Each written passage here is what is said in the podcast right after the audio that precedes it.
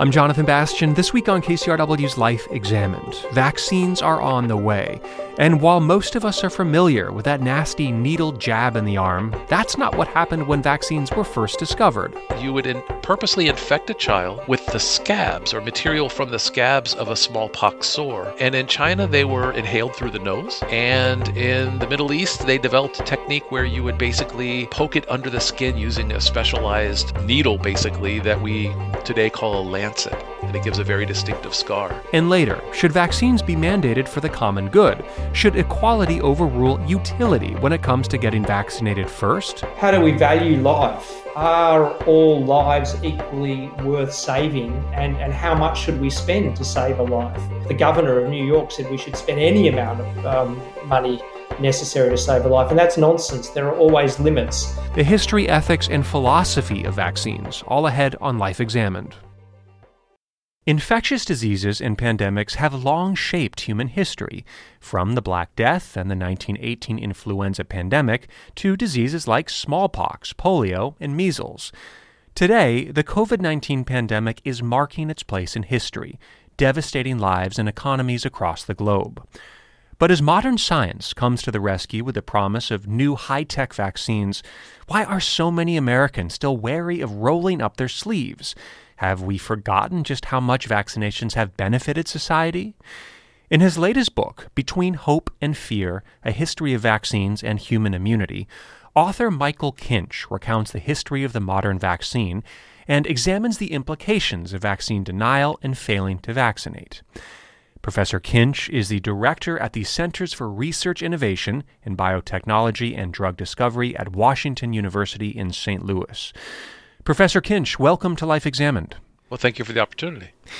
Let's talk about the history of pandemics because um, I, I, think we have a sense that you know there were, of course, some really big ones, certain plagues in our history, but but they go really far back and in some ways shape civilization. Can you take us back in history and, and tell us about some of the big ones that, that are really worth mentioning? Well, I mean, there are quite a few pandemics that have occurred. Pandemics are, frankly, uh, older than our species. They occur every few decades, and every now and then they impact history in, in a major way. You know, major examples include when Athens and Sparta were at war, a plague hit Athens, and it helped lead to the downfall of Athens. Uh, the later on during Roman times, uh, it, the Antonine Plague basically caused a number of different deaths and arguably led to um, the Roman Empire beginning to falter and would, would later collapse. Again, there are so many different examples of plagues coming to more recent history, we've got obviously the bubonic plague, and a lot of people feel that the bubonic plague outbreak, which is sort of the big plague, was responsible for the everything from democracy coming into being, serfdom going away, uh, to many other things, which basically restructured Western society, and and then entering within the last century or so, the Spanish flu was obviously a huge impact on uh, you know, many people believe it it caused the end of the First World War, mm. and it certainly left a trauma and scars. And actually, in in one of my books, I talked about how there's a direct connection between the Spanish flu and modern biotechnology, mm. because there was such a uh, need to understand what was causing both the viral infection that was caused by what we now know to be influenza, but then also these people that had influenza would a lot of times succumb to a bacterial infection. And there's a direct causation from going from identifying that bacteria and trying to understand why it was deadly to the creation of modern biotechnology. Yeah, it's interesting. If you think about really those early examples in antiquity, I'm just wondering how did those cultures make sense of those plagues? I mean, did they, did they see it through a kind of a medical lens or more in a mythological lens? What do you know about that? Well, I mean, there was definitely a mythology to it, and there was, you know, a lot of people felt that it was got the gods striking back. Yeah. But at the same time, there was a surprising amount of sophistication. Uh, to the point that in some cases, like in the Athenian plague, they would throw bodies over the gate at the enemy forces besieging Athens to try to infect the other army. And the Spartans wow. actually broke off the attack. So they were far more sophisticated in realizing that this could be transmitted from person to person. Yeah, that's interesting. And so uh, this this kind of brings up this question of vaccines vaccines. And, and when, at what point do we begin to see very primitive versions of this? This notion that if you inject a small amount of that into your body, you may develop these natural defenses. So the first vaccine actually was before vaccines, which makes right. no sense. But what basically the first vaccine, and, and the word vaccine is derived from the Latin word for cow, vacca. But the first vaccine was actually before vaccines in that it that smallpox was a disease that we really don't appreciate today, thankfully, because we've eradicated it. But smallpox would wipe out large percentages, half or more, of a village when it came raging through. And so what some folks it appears to be early in uh, ancient China and then later it passed through the Middle East. It ended up in Turkey, and we'll talk about we can talk about how it jumped from Turkey to first to the United Kingdom, then the U.S. But the idea was to infect a healthy child because frankly, children were the only ones susceptible to smallpox because adults had presumably survived a bout of smallpox before. So you would you would in, purposely infect a child with the scabs or material from the scabs of a smallpox sore. And in China, they were inhaled through the nose. And in the Middle East, they developed a technique where you would basically um, poke it under the skin using a specialized um, uh, needle, basically, that we today call a lancet. And it gives a very distinctive scar. And this is a process known as variolation. And what variolation does is that it causes the disease in the individual for a time. And the disease, though, is less severe, hopefully, mm. and the person hopefully doesn't die. Nonetheless, there were high percentages of people that were variolated who died. Right. Especially if you had a doctor that didn't do it very well, and it wasn't always even a doctor. A lot of times it was sort of a witch doctor because it was a process that was passed on down through generations. And so this was a very deadly process, and it, but it was better than facing the real smallpox and that you might get infected when again uh, the next outbreak comes through your village. But that created this fear of interference, uh, having someone put something foreign into your body, and that really led to an anti-vaccine movement predating the first vaccine. It's so yeah, and, and I mean do we have any evidence as to who came up with, I think, is what is a very radical notion, which is putting the disease into your body? Do we, do we know how or why that started? Well, we don't know for variolation who first came up with it. It's thought to be probably uh, some ancient Chinese scholars. But in the terms of vaccination, we think we know who did it, but it's actually wrong uh, the, we attribute uh, modern vaccination, the idea of actually taking cowpox, which is a smallpox that cows get that is far less severe than smallpox, and you would scrape the the pus from the udder of a cow that was having a cowpox eruption, and you would then intentionally put that under the skin. And we attribute that to a gentleman by the name of Edward Jenner in the United Kingdom in the late 1790s. But in reality, when I was doing my research for the book, it turns out that there were not one, but actually probably three other individuals at least who did this before Jenner. And probably the person that can really get the credit is a gentleman by the name of Benjamin Jesty, who again lived in the late 1700s. He was a farmer. And the key turns out to be milkmaids. Hmm. Because milkmaids, no matter where you were, uh, what country you're in or anything else, someone a, a person who milked cows for a living generally tended to have very nice skin. And they would actually their skin was so nice that they were in some cases put in front of crowds of people to just admire. Hmm.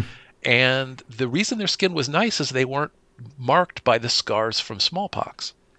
So jesty put together after a conversation with his milkmaid that milkmaids didn't get smallpox and but they did get cowpox from the uh, they were touching the udders when they were milking cows. And they would get this minor skin irritation on their hands and lower arms but that would seem to protect them from smallpox. And jesty put two and two together and realized hey if we intentionally did this then that might be a good thing. So jesty went through and did that and he was rewarded by the fact that when smallpox came through his wife and children were protected but unfortunately, he used his wife's dirty knitting needles to do the procedure, and he re- he had been variolated himself. He being Jesty had been variolated, and he remembered the procedure, and he tried to replicate it using cowpox. Um, uh, again, the material from the the udder, and he caused his wife arm to be infected Mm. and the wife went to the doctor because her arm was infected and he asked how did this happen she told him and basically the Jesties were then run out of town because people were fearful that the Jesties and then other people that were vaccinated later on would turn into these minotaur-like creatures and go ravaging through the village killing their children Yeah, w- which speaks, I think, to this this question around around vaccines or variolation. I mean, you talk about even even further back that there was already an anti-vaxxer movement uh, way way back, isn't that right? Yes. So um, going back to variolation, the idea was actually taken to Europe by this amazing woman by the name of Lady Mary Montagu. And Montagu was the wife of the British ambassador to the Ottoman Empire. So she was in modern day Turkey.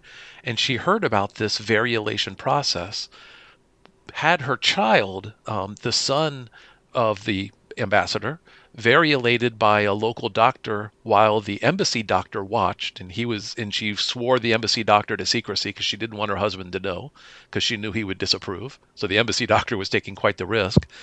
Then when they went back to the united kingdom the embassy doctor was encouraged by montagu to teach others how to do this and pretty soon there was this burgeoning variolation trade in the United Kingdom. This is again the 1700s. It crossed the Atlantic into the British colonies.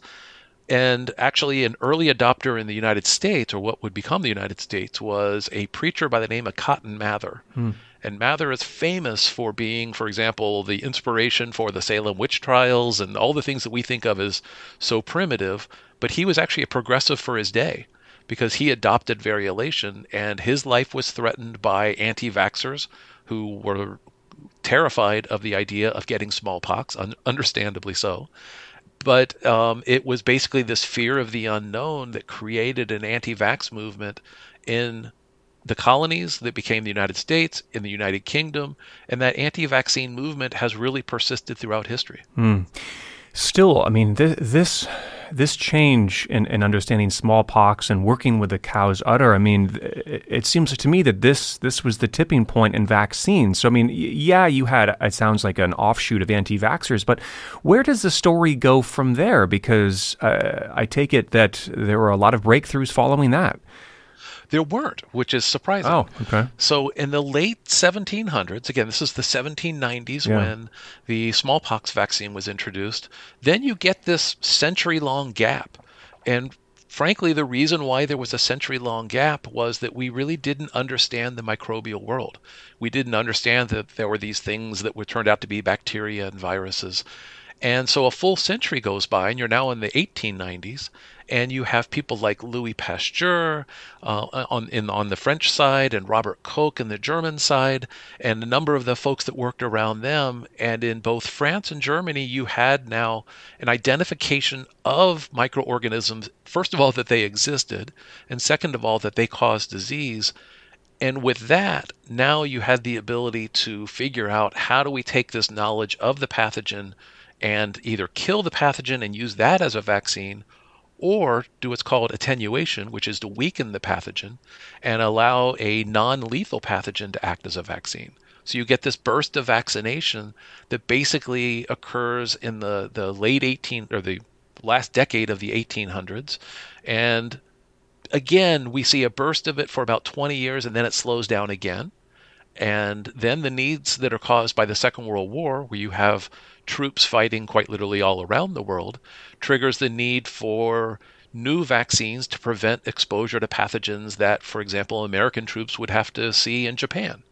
Um, and out of that comes, first of all, a lot of technologies, but also things like the influenza vaccine. That was really a result of creating a vaccine to keep troop readiness at a high level.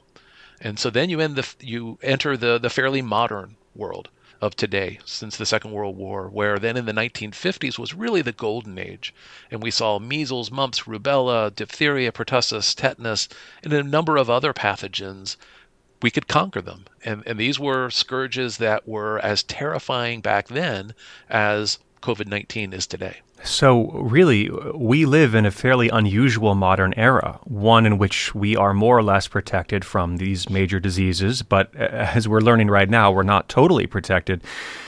I'm just interested to hear that really the breakthroughs were a lot more recent than I would have thought, I guess. Vaccination is shockingly young in that really it didn't take off in its current form until the 1940s. And it was a we, we took our eyes off the prize. Um, in the late 1960s, the 70s, there was really an assumption that between antibiotics, which effectively treated most bacterial infections, and vaccines, which could be used for many viral infections, the war against microbes was declared to have been won. And like anyone who declares that they won a war, that's usually premature. And we took our eyes off the prize, and frankly, we were helped a lot by luck because, again, pandemics are a very natural phenomena. They occur every couple of decades. And we were very lucky because, other than HIV AIDS, we hadn't had a major pandemic since about 1968. And so we basically were caught largely unawares when this came back, despite the fact that, for example, we are just as susceptible to a new influenza pandemic as we were 10 years ago, 50 years ago, or 100 years ago. Right. Can you give some more modern examples in the last 50 years or so of outbreaks or, or vaccines that, that were particularly important in U.S. history? You know, one of the ones that immediately comes to mind is polio. Uh, polio is a fairly modern disease in that if you were exposed to polio throughout most of human history, you would you would get it th- due to proper or improper sanitation. You would be exposed as an infant. And the polio virus infection of an infant turns out to not be all that terrible. Um, it, it causes an infection, but it's usually not life threatening and doesn't cause paralysis. However, if you are older, um, if you are a teenager or an adult and you now encounter polio, that can be death. That can cause death. It can cause shutdown of the lungs or, or permanent paralysis. And the reason why you would be exposed at a, at a later age is because sanitation had done such a good job of keeping you away from those germs. Mm. So polio in the 1950s was terrifying in the 1940s. Um, sanitation is sort of peaked, um, and polio would come into town. It would oftentimes uh, be threatening or perceived to be threatening the water supply, and so uh, polio. You would close all of the pools. You would close all the movie theaters. Basically, kids would have to quarantine, and their neighbors, they, you know, parents would watch as their neighbors' children suddenly were paralyzed and Making things worse, you have these iron lungs that would breathe for the children that had been infected and had their lung function heavily damaged. And it was a terror that we had largely forgotten, and frankly, until 2020. Uh, this fear of microbes, and microbes are particularly insidious because we can't see them. So we can't know when they're around, when they're not around, what's causing this disease, or is there even a disease? Is it our imaginations? And, and that's truly terrifying. So mm. there was a vaccine developed in the early 50s, which was done remarkably quickly. It was a four year vaccine development period by Jonas Salk. Resulted in when the, the announcement was made that the vaccine showed positive clinical data, church bells all around the United States were rung out in, hmm. in joy. Fast forward a year or so when they're deploying the vaccine, and it turns out that this vaccine was a killed vaccine. It was chemically inactivated. Somebody did it wrong in a California based company by the name of Cutter Laboratories. And unfortunately, a lot of children were infected with polio rather than being given the vaccine because it hadn't been properly inactivated. And this caused incredible terror to now the vaccine, not just the disease.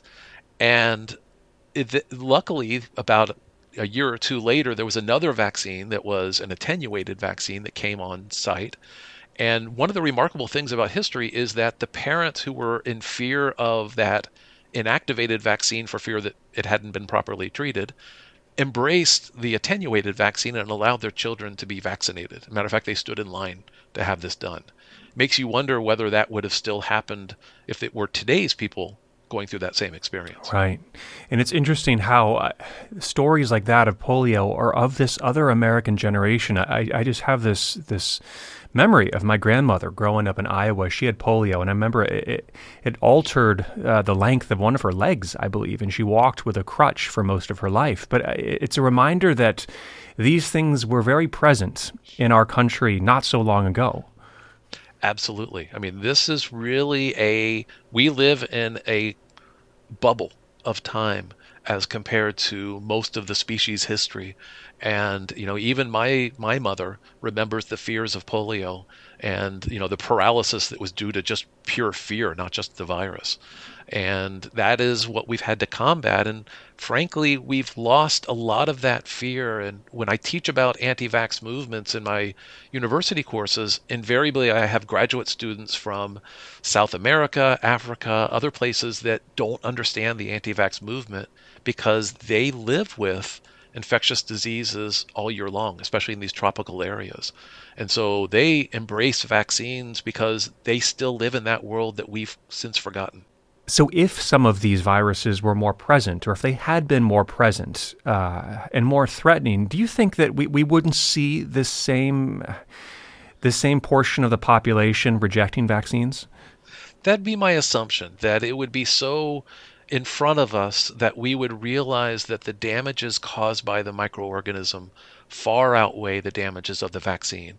And the vast, vast majority, and we did an analysis of vaccines to ask how many had to be withdrawn due to safety. And it turns out it looks like one officially and two unofficially. I think it's probably two rather than one.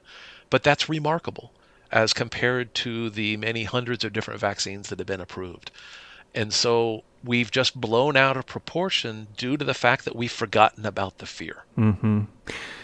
Can you talk about another example? This was in 1976 under President Ford. Uh, there was a really bad swine flu vaccine. And I think some people developed this very rare autoimmune condition, uh, Guillain Barre syndrome.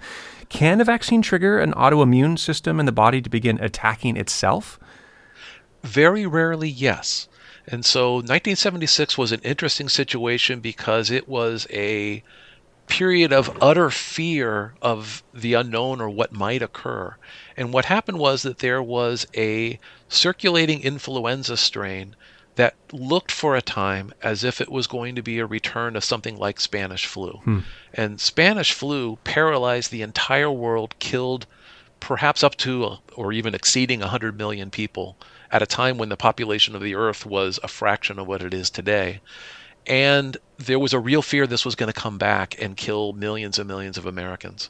And President Gerald Ford had to make a decision. He could rush a vaccine, and the vaccine against this pandemic strain was known to have a risk of what's known as Guillain Barre syndrome. And to give you an idea, and actually, ironically speaking about polio, FDR, who is arguably the most famous victim of polio, probably his paralysis was caused by Guillain Barre rather than by polio. Um, and this is an autoimmune inflammatory indication that can be triggered by any number of things. But this vaccine had a, a low probability risk. I forget if it was something in the range of one out of 50,000, let's say. But that's still, when you're talking about immunizing hundreds of millions of, or 100 million people, which was, I think, the population back then, you are looking at a tremendous risk, tremendous numbers that are going to build up from Guillain Barre. And worse than that, he had to decide whether this was going to be a mandatory vaccination. And so he everyone he approved it. It moved forward. The good news is that the pandemic did not emerge. Um, this virus that looked like it was going to be terrible turned out to be pretty minor. Thankfully, we had the same situation in 2009 when a really bad looking virus coming out of Mexico turned out to be pretty benign. And but the bad news was that the vaccination still took place and some people got Guillain Barre, obviously very high profile. And some would argue that that cost Ford the election mm-hmm. because he had, but he had to make a hard call, and that's one of those calls that you really hope the right people are in the right place. And frankly, I think he did the right thing given the circumstances. You know, it's an odds game, mm-hmm. and he he played that he, he played his hand, and sadly, I think it was a few hundred people ended up with Guillain Barre. Wow. Do you, though, have sympathy for certain demographics of Americans who are skeptical of the vaccine? I, think, for example, of African Americans and their history, where we saw things like the Tuskegee study, and there were all of these uh, these horrendous um, medical experiments on them. Um, and we also see, of course, how COVID is disproportionately impacting people of color. What are your thoughts on that? So I'm nodding wildly. Um, that is frankly, what we have is we've got to confront the fact that we have real history in which there have been there has been scientific experimentation and other just horrendous things that have been performed on certain populations including the African American population with the Tuskegee experiments.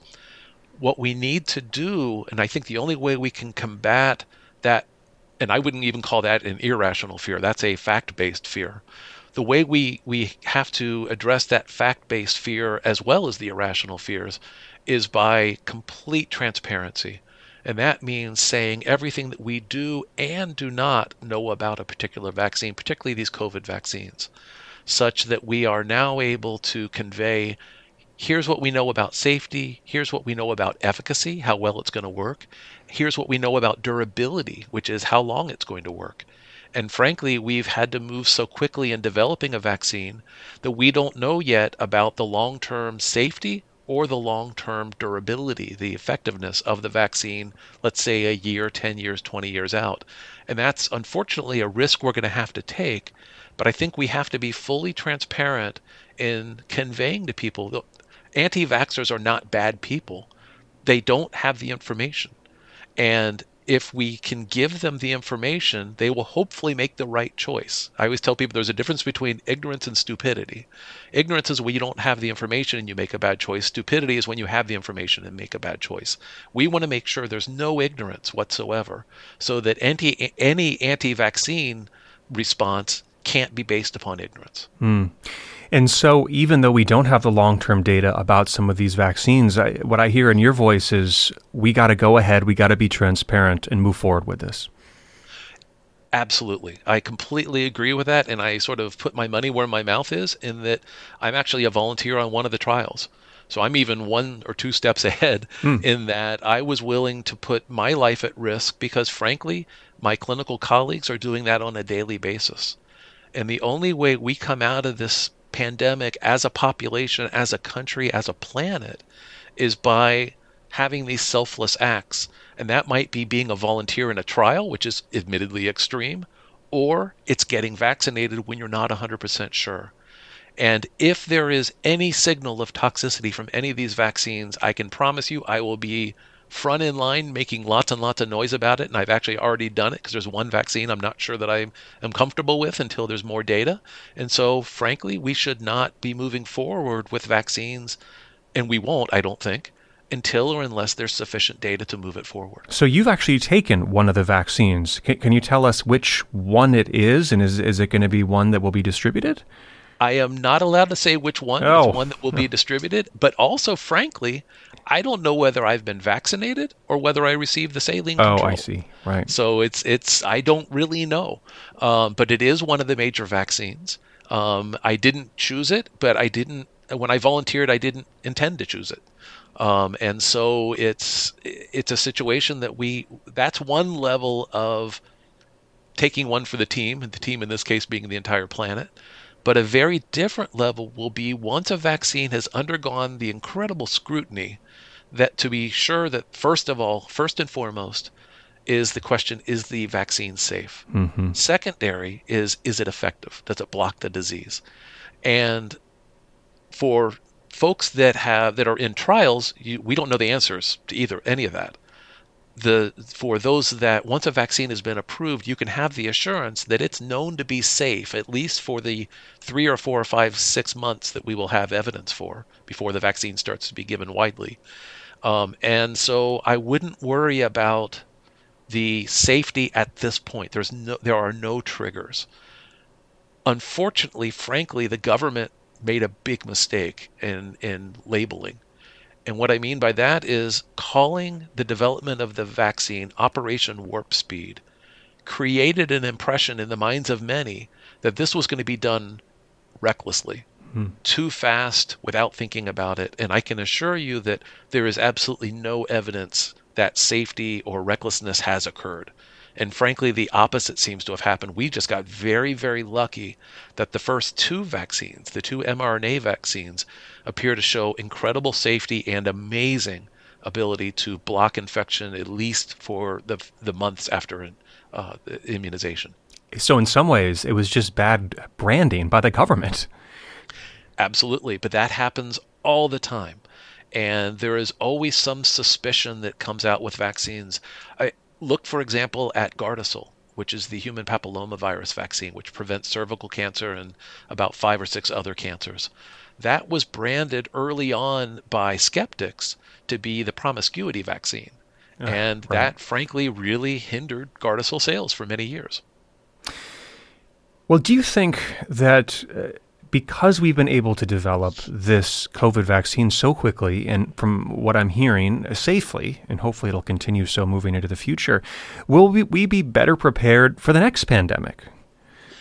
Absolutely. I mean, and that really needs to be the goal. Let's go back to the very beginning of the interview. A pandemic is a sadly natural phenomena. Every decade or two, we get one and we had just been lucky to go through a fairly long period of time without having a major one. They will happen again. Um, that is guaranteed. And we don't, I mean, we always need to fear them and respect them, but we can be more prepared. And I think that is one of the biggest frustrations that we have in 2020 is that many of us who were involved previously in pandemic preparation have just been dumbfounded at how poorly the United States has handled this. Well, Dr. Michael Kinch is the director at the Centers for Research Innovation and Biotechnology and Drug Discovery and the Associate Vice Chancellor at Washington University in St. Louis. He's the author of Between Hope and Fear A History of Vaccines and Human Immunity. Dr. Kinch, thanks for the time. We appreciate it. Thank you very much. Still to come on Life Examined on KCRW. Should vaccines be mandatory? Our next guest says it's all about balancing health and well being versus freedom. That's all ahead after this short break. Stay with us.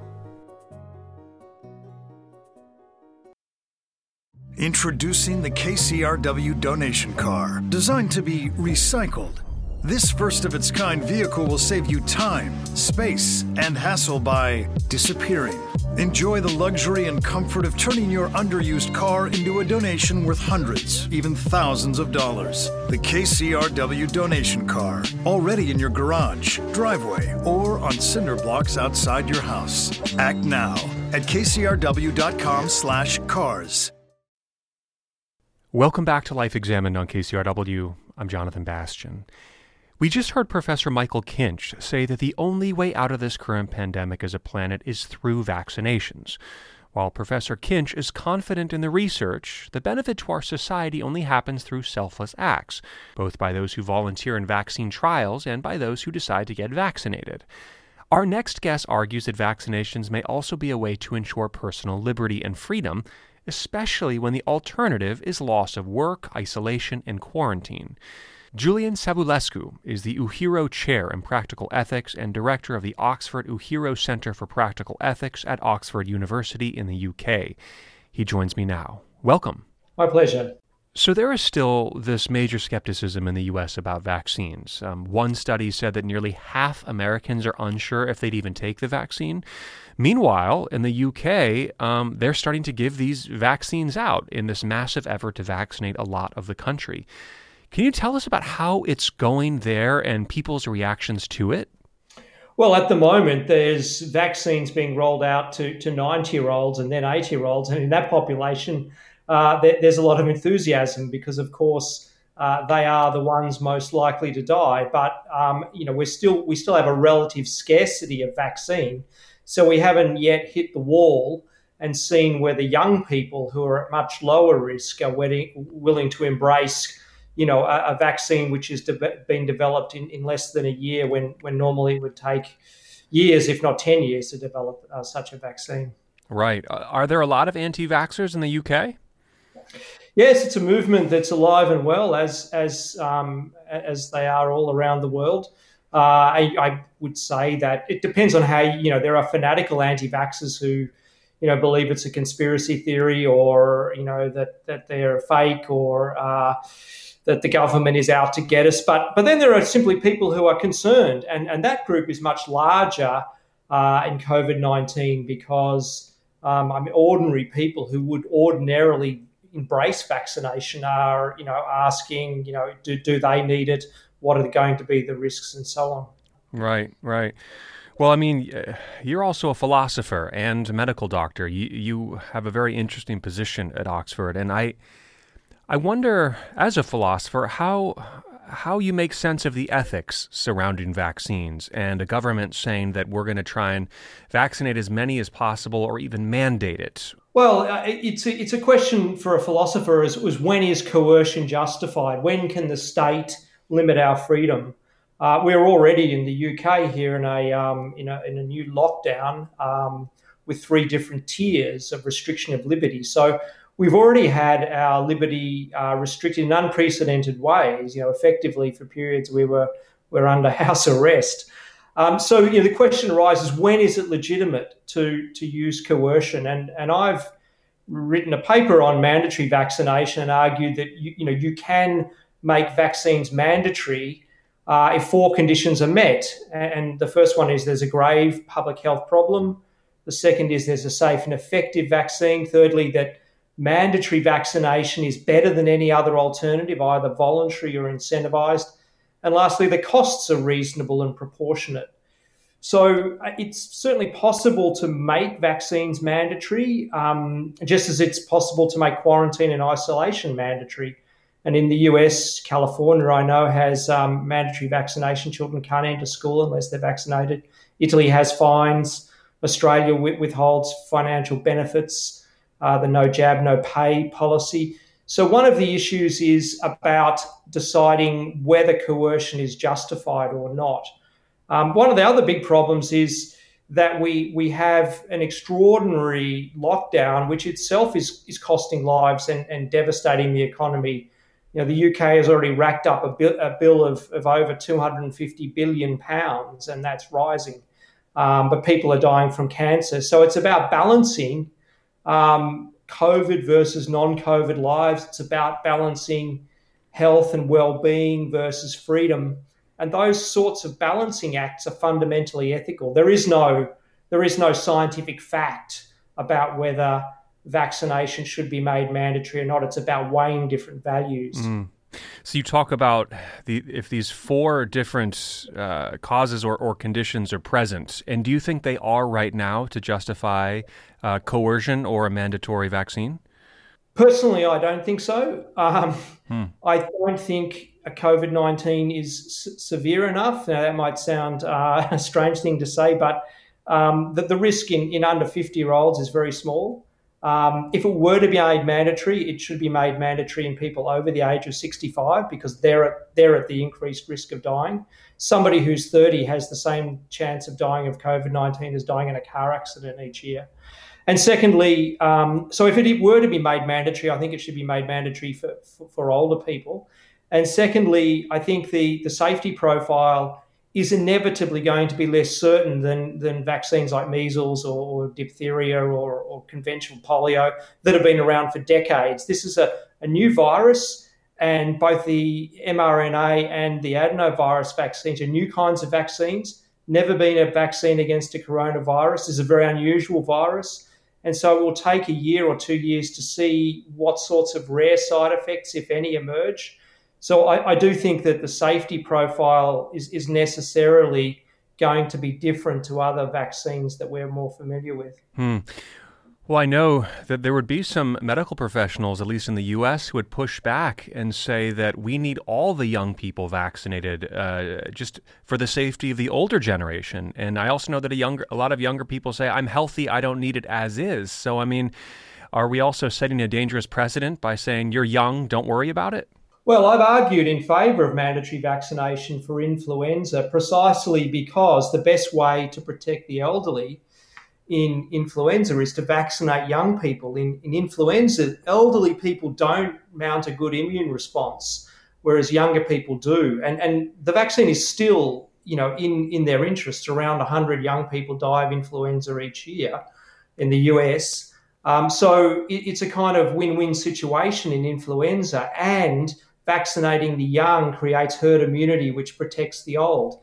But in COVID 19, the, the, the, it appears at the moment that at least the mRNA vaccines are effective, or the, uh, the, the, the, Oxford vaccine is effective in, in, more, in more elderly people, um, which is different to flu. And also, young people don't seem to be the sort of super spreaders that, that, that children and adolescents are with influenza. So it, it might be that, that COVID 19 is sufficiently different to, to justify not vaccinating the younger populations in the way we might need to in, say, influenza. But a lot of this will depend on exactly how the vaccines behave when they're rolled out. Mm. And we don't know at the moment just how much the vaccines reduce transmission that hasn't been a primary endpoint of the trials. Mm-hmm. Um, but there certainly are arguments that that we need to get to herd immunity as quickly as possible, and that also involves vaccinating young people. Right. I mean, we hear about those numbers 70 to 80 percent to reach herd immunity. So that would mean not just elderly folks, but people of all demographics, right? Yeah, that's correct. If those figures are correct, and again, there's a lot of uncertainty. Some people say a little as 50% uh, of the population needs to be vaccinated for herd immunity. So, um, you know, I, I, think that again, it will it will depend, and it depends on how long immunity lasts, which again we don't know.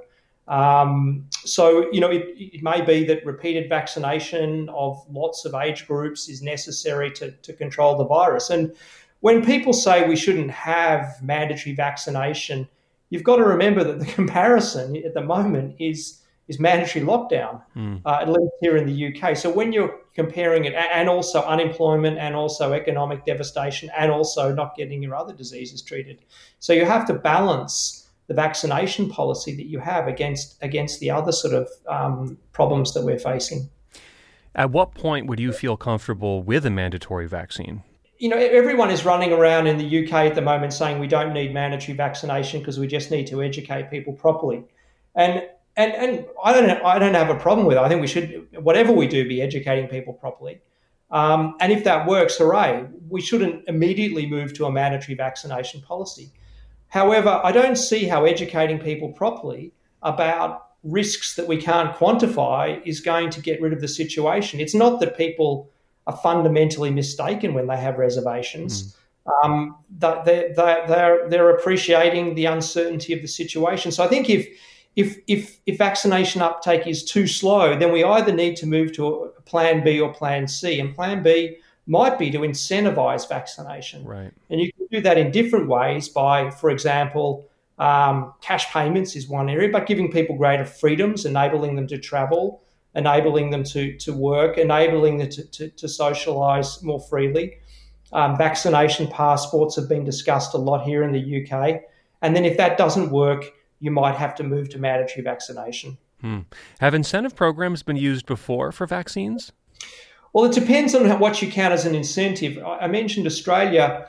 Um, if you don't um, vaccinate your child, you don't get a childcare right. benefit. Now, some people say paying the childcare benefit is an incentive to get vaccinated, and other people say it's a punishment for not getting vaccinated. Mm. Um, so that that's the only real incentive um, that I know of. The the the other one, which I mean, it's again, it's not an incentive; it's a form of coercion. Are vaccination certificates for yellow fever that enable you to travel um, to countries like Brazil or, or other countries where where yellow fever is endemic.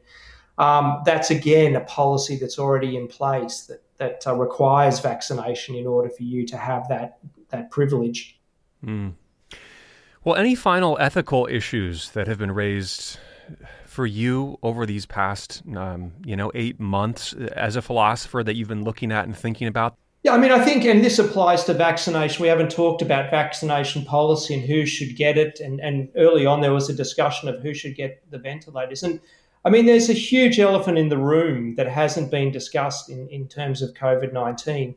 Um, and, and that is, and what's what's distinctive about COVID 19 are there huge stratifications in risk. You know, if you're over 80, um, the chance of dying is of, of COVID 19 is, is somewhere between 7 and 14%. You know, if you're 10 years old, the chance of dying of COVID 19 is less than dying of chickenpox. So it, it, the, the, the, the, risks are very different, and um, there hasn't been a very uh, kind of direct confrontation of, of the issue that um, different people will have different chances of survival. Uh, and what factors should we take into account when we allocate either ventilators or vaccines?